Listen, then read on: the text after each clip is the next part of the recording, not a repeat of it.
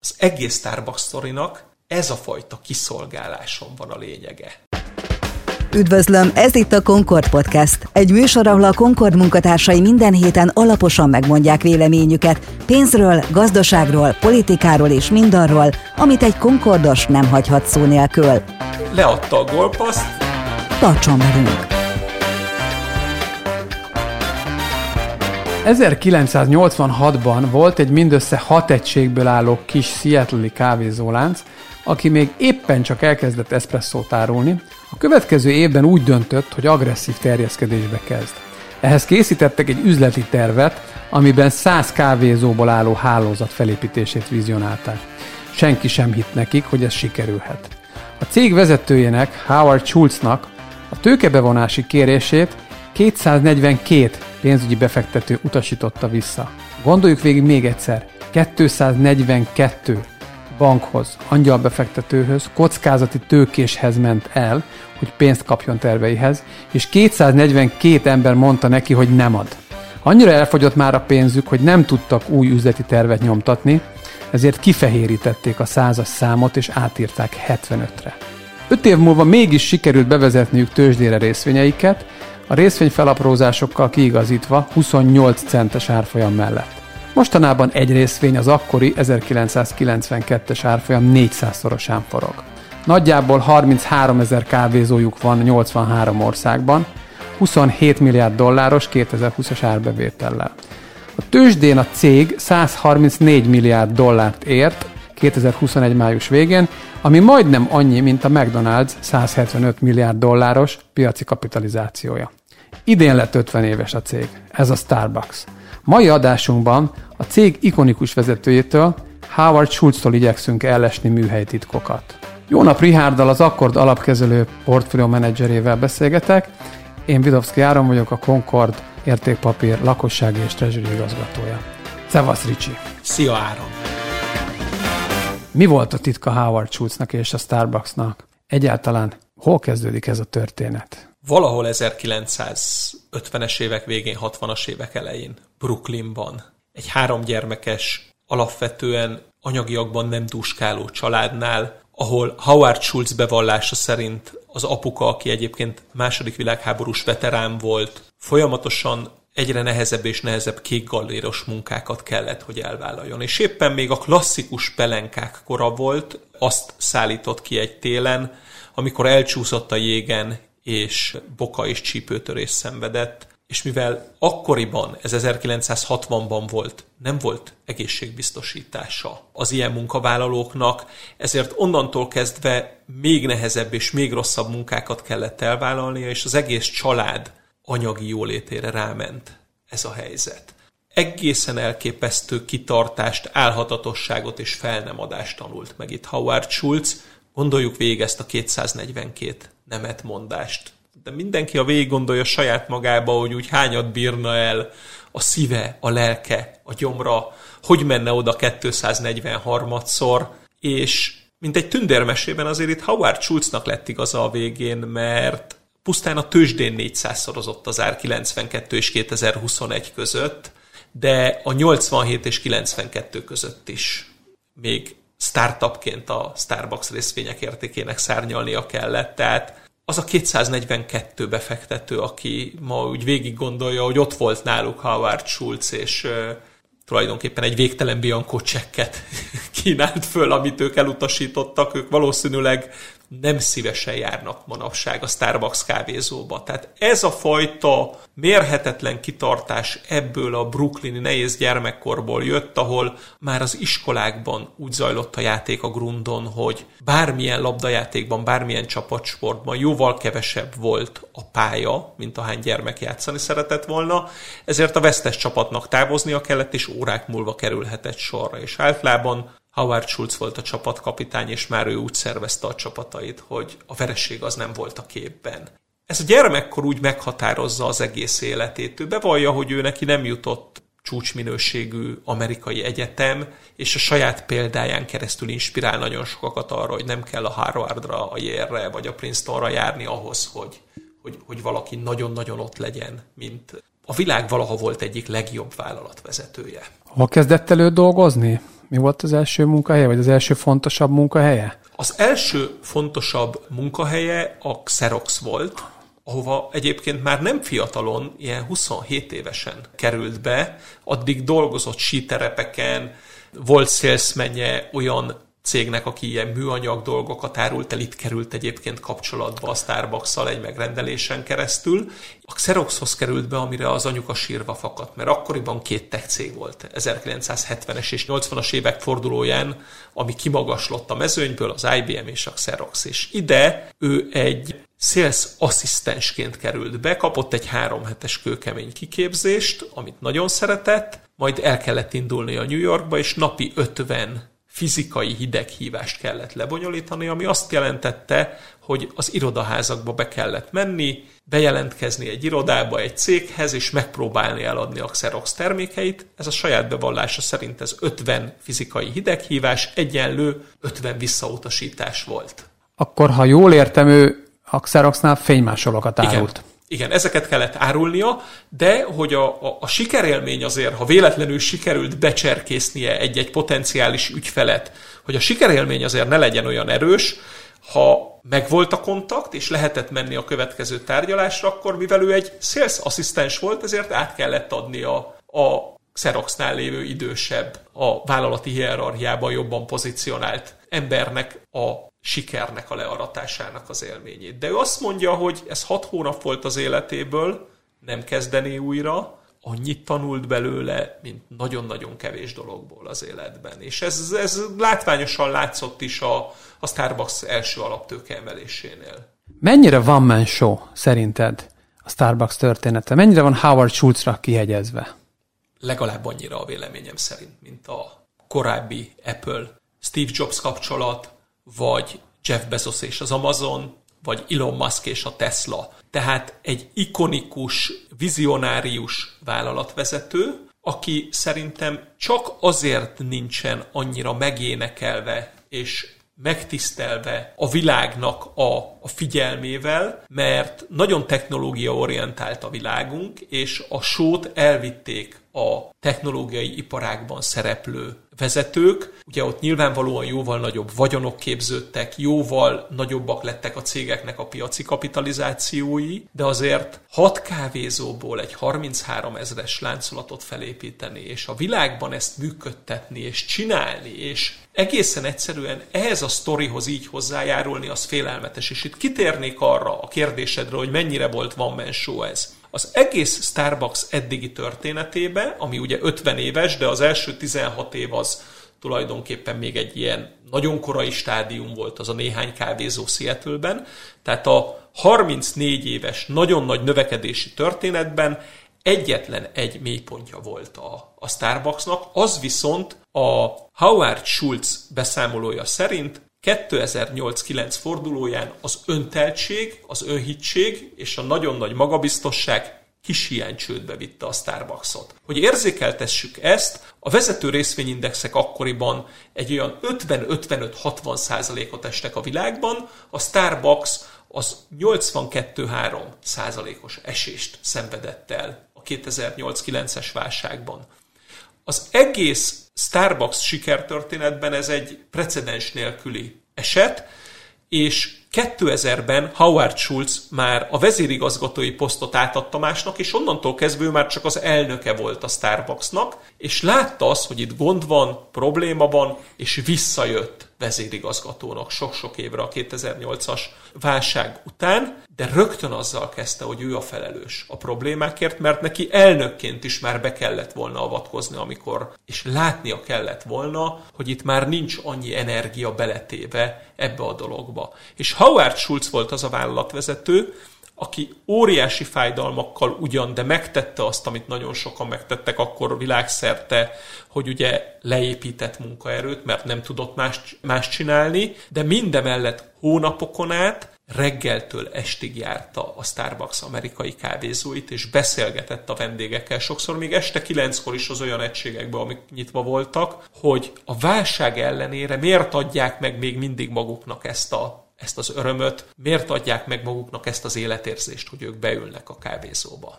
Nekem pont ez a kétezer-nyolc-kétezer-kilences válságperiódus tetszik az egész történetben a legjobban. Méghozzá pontosan azért, mert azt mindig elfelejtjük, hogy nagyon sokszor ott mutatkozik meg egy társaság ereje, vagy egy, egy vezetőnek az ereje, hogy a válságos helyzetekben hogyan viselkedik. És itt volt egy nagy gyűlésük, amikor New Orleansban azt hiszem, amikor a tizenkét ezer amerikai kávézónak a vezetőjét összehívták egy nagy konferenciaterembe, és előtte ugye Howard Schultz tanakodott a menedzsmenttel, azzal kapcsolatosan, hogy teljes őszintességgel az összes problémát, illetve a baj nagyságát elmondja ott ennek a tizenkét ezer embernek, vagy pedig csak a részigazságokat bontson ki, és a, a menedzsment azt mondta, hogy óvaintette attól, hogy, hogy teljesen őszintén a, a teljes igazságot elmondja, és mégis úgy döntött, és ez az óriási az egészben, hogy ő maximális őszintességgel elmondta, hogy mekkora a baj, mert az volt a koncepciója, és ebben egyébként nagyon jól látta ezt a dolgot, hogy ha utána ezektől az emberektől teljesen egyértelmű volt, hogy átlagon felüli teljesítményt, meg stresszt, meg, meg munkát kell elvárni, ami nyilván marhára igénybe veszi ezeknek az embereknek, meg az alattuk lévő stábnak az akaratát, az akaraterejét, az önfegyelmét. És ő arra jött rá, hogy sokkal jobban igénybe lehet venni az embereknek az akaraterejét és az önfegyelmét, hogyha a teljes képet ismerik, hogyha minden egyes részletet ismernek azzal kapcsolatban, mint ami éppen itt volt, hogy mekkora a probléma, vagy mekkora a baj. És ez egy óriási nagy vezetői döntés volt, mert szerintem ennek egyébként kulcs szerepe volt abban, hogy össze tudta rántani azt a tizenkét ezer embert, és így tudott nekik hitet adni, hogy azért van kiút. Nagyon keményen elmondta a problémát. Az egész Starbucks története úgy zajlott, hogy átlagosan az előző évben is már nyitva lévő kávézók árbevétele minden egyes évben nőtt, egészen kétezer-nyolcig, amióta Starbucks a Starbucks. Ez a Comparable Store Sales, ez folyamatosan pozitív volt, tehát egy átlagos kávézó az évről évre egyre nagyobb árbevételt csinált. kétezer-nyolcban, kétezer-héthez képest egy átlagos amerikai kávézóban naponta ötvennel kevesebb vendég tért be, hogy a rutinszerű kis kávézását, süteményezését, szendvicsezését, internetezgetését, stb. Megcsinálja ott. Amit nagyon-nagyon fontos megemlíteni itt, és Howard Schultz is ezt kifejtette, hogy amikor el kell bocsátani embereket, akkor vannak elbocsátott emberek, és vannak ott maradó emberek. És az ott maradó embereknek a feszültségét is nyilván valamelyest csökkenteni tudta ez a dolog, hogy ha józanul belegondolt valaki, akkor látta, hogy fenntarthatatlanná vált a kétezer-hetes helyzet kétezer-nyolcban és kétezer-kilencben. De nagyon-nagyon gyorsan kimászott ebből a Starbucks, sokkal hamarabb ment új csúcsra a részvényár, mint az es end pí ötszáz index, és ugye hétszerezett a részvényárfolyam, hetes élete addigi csúcsához képest. Tehát ez a fajta őszinteség, ez a fajta nyíltság, ez a fajta mentalitás, ami a Howard Schultzot jellemzi, ez működőképes. És azt gondolom, hogy ugyanannyira működőképes, mint a Serena Williams teniszedzőjénél, a Patrick Mouratoglunál, vagy Jürgen Kloppnál a Liverpool, vagy korábban a Dortmund edzőjeként. Nagyon magas követelmények vannak, amit hajcsárként présel ki az adott szervezeti egység vezetője, a játékosokból vagy a dolgozókból, de lelkitársként ott áll a hátuk mögött, és a problémák esetén lehet rá számítani. Tehát itt jön elő ez a fajta nagyság, és a Howard Schultznak a, az élettörténete és a vezetői története számomra egy olyan történet, ami, ami egy nagyon-nagyon nehéz és nagyon haladó pálya. Sokak szerint nem is létezik ilyen, az emberarcú kapitalizmus, tehát ahol ott vannak a részvényesek, ott van az ő saját tulajdona is, mint cél, de hogy mindezt igyekezzünk minél emberarcúbban megcsinálni. És itt jön elő apukának a története ezerkilencszázhatvanból, aki egészségbiztosítás nélkül kellett, hogy szembenézzen a munkahelyi balesete után a következő több évtizednyi munkavállalásával. Épp emiatt talán a Howard Schultz volt az egyik első az Egyesült Államokban, aki részmunkaidős baristáknak is adott egészségbiztosítást. az oktatási programokon túl, amik az egész Starbucksnak a lelkét képezik, a folyamatos tréningezése és az oktatása a munkavállalóiknak, ez a fajta egészségbiztosítás egy másik olyan terület, ahol ők többet igyekeztek adni. Tehát ők partnerként igyekeznek tekinteni a dolgozóikra, és nagyon-nagyon sokan kaptak például részvényopciót is a Starbucksnál. Nem nyilván a most már mindenhol a világban dolgozó háromszáznyolcvanhárom ezer alkalmazott, de van egy nagyon érdekes mondása itt a Howard Schultznak, az az elképzelt igazgató tanácsi ülés, hogy ő neki, amikor az igazgató tanácsi üléseket vezette a Starbucksnál, két virtuális szék mindig ott volt a fejében. Ott ültek a vállalat vezetői, és az egyik virtuális széken ült számára az átlagos munkavállalója a Starbucksnak, a másik virtuális széken pedig ült az átlagos ügyfél, az átlagos vendég, aki betér a kávézóba. És az ő fejébe mindig végigment az a folyamat, hogy amikor bármilyen döntést hoznak, akkor ha olyan döntést hoznak, ami sérti a két virtuális széken ülő átlag alkalmazott partner, illetve átlag vendégnek az érdekeit vagy a világát, akkor az rossz döntés. Az számára egy vörös lámpa volt, ami, ami nagyon nagy hangon szólt egy szirénaként, hogy itt valami rosszat csinálnak, nem szabad ezt megcsinálni. A nagy terjeszkedés közben, ami tényleg az, mind az öt kontinensre kiterjedt, azért Howard Schultznak is meggyűlt a baja egy országgal, egy teaivó országgal, de egy óriási piaccal, Kínával. És ha jól tudom, közel tíz évig próbálkozott valahogy bevenni ezt az országot, és hát közel állt ahhoz, hogy feladja, de, de aztán ott valami történt. Élete egyik nagy tévedéseként tartja számon, szerintem mind a mai napig Howard Schultz, ahogy ő ezt meg is nyilatkozott erről, azt, amit a Starbucks a kilencvenes évek legvégétől a kétezres évek elejéig próbált csinálni Kínában. Az volt a stratégiájuk, hogy nagyon fontos piac volt Kína. Amikor végül kilenc-tíz év után kijöttek abból a gondból, hogy nem tudnak áttörni Kínába, már háromezer-ötszáz kávézójuk volt nyitva, és naponta nyitott egy új kávézó. A probléma az volt, hogy amerikai Starbucksos professzionális embereket próbáltak odarakni Kínába, és megpróbálni a Starbucksos kultúrát rátelepíteni a kínai operációra. Teaivó kultúrában eleve nehéz volt kávét eladni, és ez nem ment, nem működött. Jött egy vezető, nem lett olyan a dolog, ahogy gondolták. Jött a második, nem lett olyan a dolog, ahogy gondolták, és ekkor húztak egy nem bátrat, hanem végül is racionálisat, hogy egy hölgyet, Belinda Wongot, aki a Starbucks berkein kinőtte magát, de kínai volt, totális helyi kulturális beágyazottsággal nevezték ki a kínai operáció élére, és abban a pillanatban, ez megint egy melléktörténet a leadershipről szerintem, hogy amint a vezető személye megváltozott, valami fantasztikus mértékben megnőtt a kínai operációnak a hatékonysága, és onnantól kezdve tulajdonképpen a Starbucks egyik égköve lett az, hogy ők Kínában mennyire jól elterjeszkedtek, és mennyire működőképessé váltak. És nagyon-nagyon érdekes, hogy itt eleinte ők próbálták meg a kulturális transfert Kínára rárakni, aztán rájöttek, hogy nem fog sikerülni, és nagyon-nagyon jó barátságban volt már a kétezres évek elején az akkor még csak szárnyait bontogató akkori Alibaba vezetőjével, ugye a Jack Ma-val, Howard Schultz, és egymást sokszor hívták meg előadni adott céges rendezvényekre is. Howard Schultz éppen Kínában volt egy alibabás rendezvényen, ahol egy nagyobb közönségnek adott elő, és a legvégén így kiszúrta, hogy nagyon idős a hallgatóság. És rákérdezett Jack Ma-nál, hogy te Jack, mit találtál ki, hogy ilyen öregeket szeretnél foglalkoztatni? Tudta, hogy óriási innovátor, újító Jack Ma, csak arra tudott gondolni, hogy ez megint valami, valami óriási ötlet, és Jack Ma hatalmasat nevetett ezen, és azt mondta, hogy ezek a mi baristáink, kávépincéreink, alkalmazottainknak a szülei és a nagyszülei.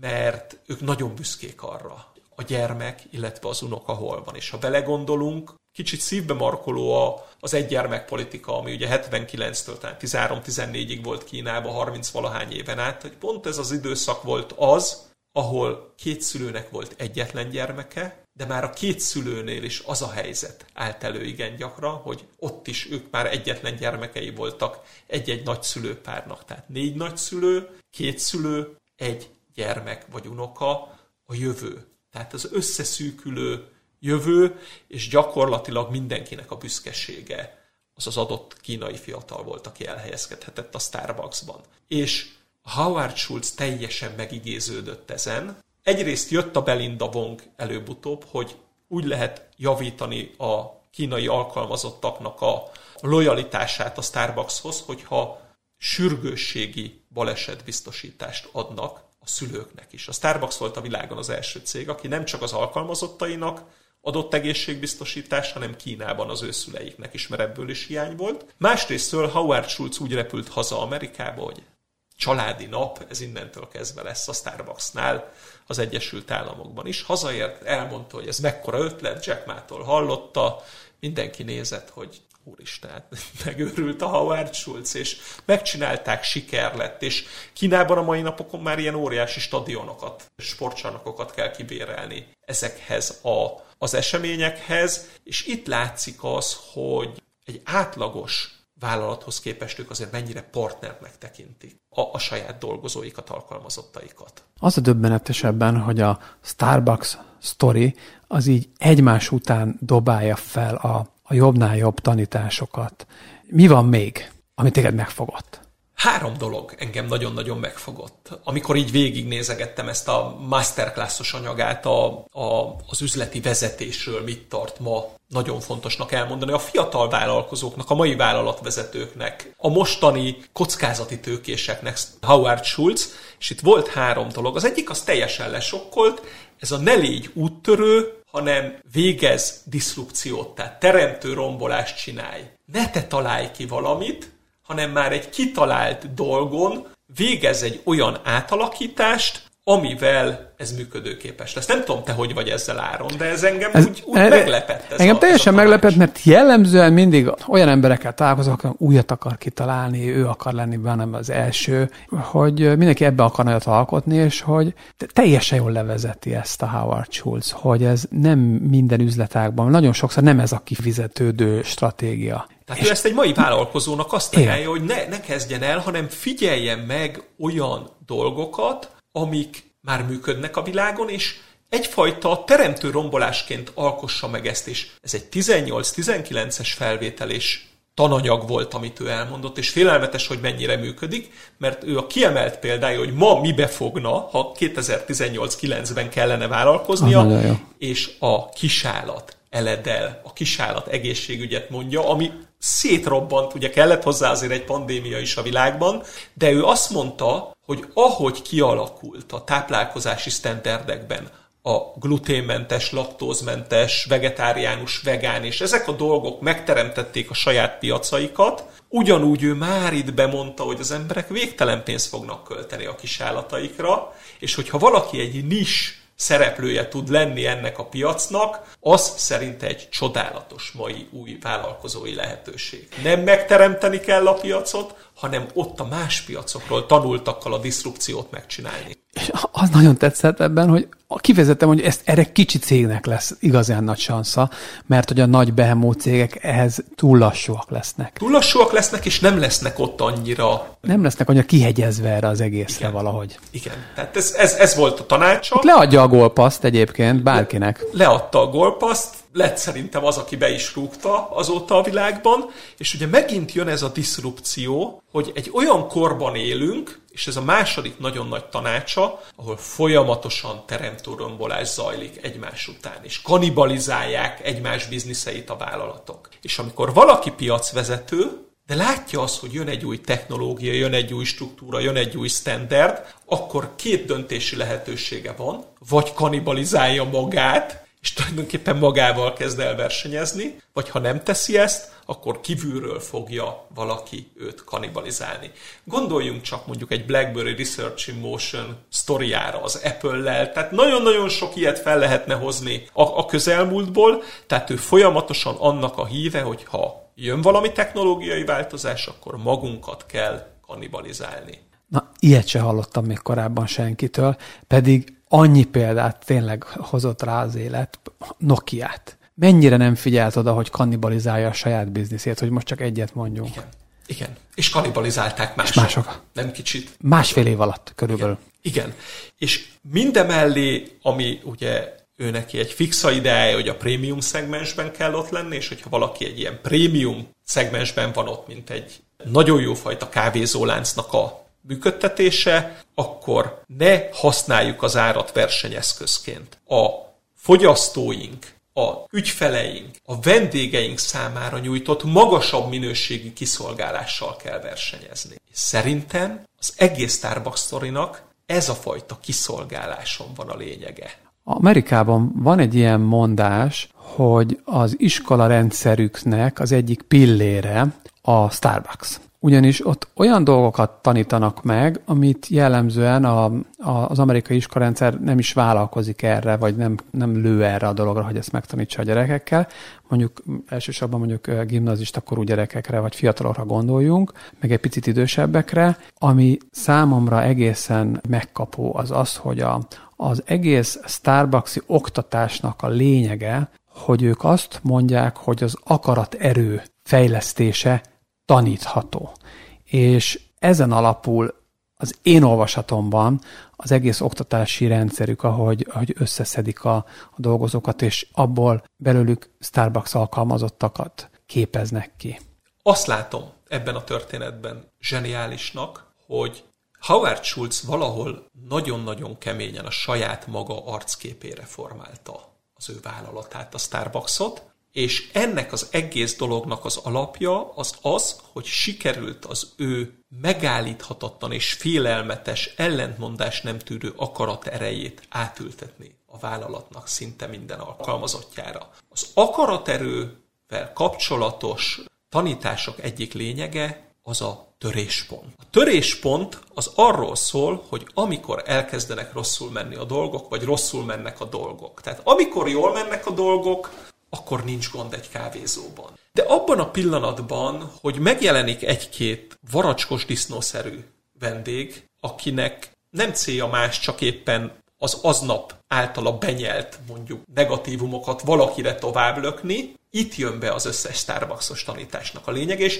itt jön be a Howard Schultznak a, az ötven hideghívása Xerox sales asszisztensként. Itt jön be a kétszáznegyvenkét elutasítás után, a már kinyomtatásra is elfogyó pénz mellett az átírás az üzleti tervnek. Itt jön be az életében az, hogy nem hagyja, hogy ezeken a pontokon a továbbfejlődés helyett a megsemmisülés felé haladjanak a folyamatok. És az egész Starbucks-os tréningnek a leírások szerint a lényege semmi másról nem szól, hogy folyamatosan minden alkalmazottnak, minden egyes kávézónak, minden egyes országban az adott kultúrának megfelelően az adott szervezetnek fel kell készülnie az összes egy adott kávézóban potenciálisan előforduló negatív helyzetekre. És a tréningeknél üres oldalak tucatjai vannak a könyvekben, ahol vizionálni kell az alkalmazottaknak, és le kell írniuk azt, hogyha rosszul mennek a dolgok, akkor mit fognak csinálni. Létezik erre egy latte nevű módszerük, ez a listen, meg kell hallgatni az ügyfelet, acknowledge, el kell ismerni, hogy megértettük a problémáját, a take action, azaz valamilyen cselekvést kell erre foganatosítanunk, a thanks, meg kell köszönni, hogy ő megtisztelt minket azzal, hogy elmondta a problémáját, és az explain, amivel pedig el kell magyarázni, hogy ez miért fordult elő, és nyilvánvalóan egy ekkora szervezetben, harmincháromezer kávézóban, ha erre nagy gondot szán a szervezet, akkor folyamatosan megosztva ezeket a tapasztalatokat, szerintem gyakorlatilag már a világ létező problémáinak, vagy az ügyfél problémáknak a kilencvenkilenc egész kilenc százalékára megvan a válaszuk. Persze mindig van emberi találékonyság, de gondoljunk bele abba, hogyha a problémás ügyfélkezelésnek ezer esetéből már kilencszázkilencvenötször vagy kilencszázkilencvennyolcszor egy vállalati rutinból, egy mechanizmusból megy a megoldása. És ez szerintem az egész Starbucks sikere mögötti kulcs terület. Ugye Howard Schultz elmondta azt is, hogy amikor már túl voltak az első néhány körön alaptőkeemelésbe, Onnantól kezdve már ő is nagyon alaposan megvizsgálta, hogy ki emel alaptőkét a cégbe, ki lesz az új tulajdonostárs, és már őket is tesztelgette, hogyha probléma lesz, ha visszaesik a, az árbevétel, ha nem teljesül ez, mi lesz, hogy fog reagálni. Tehát már figyelgette azt, hogy kit enged be a cégbe. És előjön itt a kedvenc könyvünk, ami szintén ugye, mint szokásváltoztatást kiemeli a Starbucksot, a Charles Duhiggnek a, a Szokás Hatalma című könyve, ami egy külön fejezetet szentel a Starbucks szokásváltoztatására, ahol ugye a végső célja az alkalmazottaknak az ügyfél elégedettség volt. És, és számomra félelmetes, hogy, hogy, hogy milyen történetek vannak itt, és pont ez a Szokás Hatalma című könyv mesél el. Lehet ez az árszó? Egy, egy nagyon jó történetet? Igen, abszolút. Azt meséli el, hogy tényleg tanítható ez az akaraterő. Egy Travis nevű fiatal életét mutatja be, aki tizenhat éves koráig egy olyan családban nevelkedett, ahol nagyon súlyos kábítószerfüggő volt mindkét szülő. Állandó költözés, állandó veszekedés, túladagolás, mindennemű probléma előfordult a családba, tehát itt a Travis nem csoda, hogy türelmetlen lett, nem csoda, hogy nehezen viselte a problémákat, és besokalt bármilyen problémaért. tizenhat évesen elkezdett különböző gyorséttermekbe dolgozni, és a problémás ügyfelekkel ő azonnal összeveszett. Volt olyan, ahol még étellel is megdobálta a, a drive-inbe sorba álló ügyfelet, ahogy ugye ez a könyv bemutatja, de valaki meglátta benne azt az adott amerikai városkából, hogy ő azért egy, egy, egy jobbra való gyerek, és épp ez az úriember egy Starbucksnak lett a vezetője, egy akkor frissen nyíló Starbucksnak, és szólt a Travisnek, hogy szerinte neki erre lesz szüksége, hogy a Starbuckshoz helyezkedjen el dolgozni. Igen, az az én értelmezésemben bár nem hangzik el, de egy ilyen klasszikus indulatkezelési problémákkal küzdő fiatalemberről volt itt szó, akit így nagyon nehezen tudsz elképzelni akkor, amiből jött, hogy ő egy fegyelmezett és jó munkaerő lesz egy, egy nagyon kompetitív piacon, ahol naponta több száz embert kell kávéval kiszolgálni. És gondoljunk bele, hogy már mennyire vállalati szokás lett ez, hogyha az úriember, aki az adott gyorsétterembe vendég volt, már kiszúrta a Travist, hogy ő a Starbucks módszereinél működőképes munkavállaló lesz. És hirtelen váltás a könyvben, négy év múlva adósság nélkül több tízezer dolláros fizetéssel már a vezető helyettese az adott kávézónak Travis soha nem késett el, és soha semmilyen problémája nem volt az ügyfelekkel. És a legeslegvégén ennek a fejezetnek a Travis elmondja, még bele is borzongok ebbe a történetbe, hogy amikor tizenhat vagy hét évesen meghalt az édesapja, a akkori gyorsételmi munka után igyekezett oda hozzá a kórházba, és késve érkezett látogatási időn túl, és a nővérke elutasította, hogy menjen haza, és mire hazament, másnapra már halott volt az apukája, és itt meséli el azt a történetet, hogy négy-öt évnyi Starbucks után ő már a kommunikációnak olyan mestere lett volna, hogy tulajdonképpen biztos lett volna benne, hogy probléma nélkül beengedik, hogy el tudjon köszönni az édesapjától. Tehát számomra a koronavírus időszakban ez egy nagyon nagy tanulság, hogy igenis tanulhatóak szokások. Tehát a legnehezebb családi körülmények közül jöve is egy megfelelő iskola át tudja alakítani annak az adott embernek a gyermekkorban nagyon mélyen berögzött rossz mintáit. Ez itt a Concord Podcast, egy műsor, ahol a Concord munkatársai minden héten alaposan megmondják véleményüket pénzről, gazdaságról, politikáról és mindarról, amit egy Concordos nem hagyhat szó nélkül. Ricsi, köszönöm szépen. Én is nagyon köszönöm.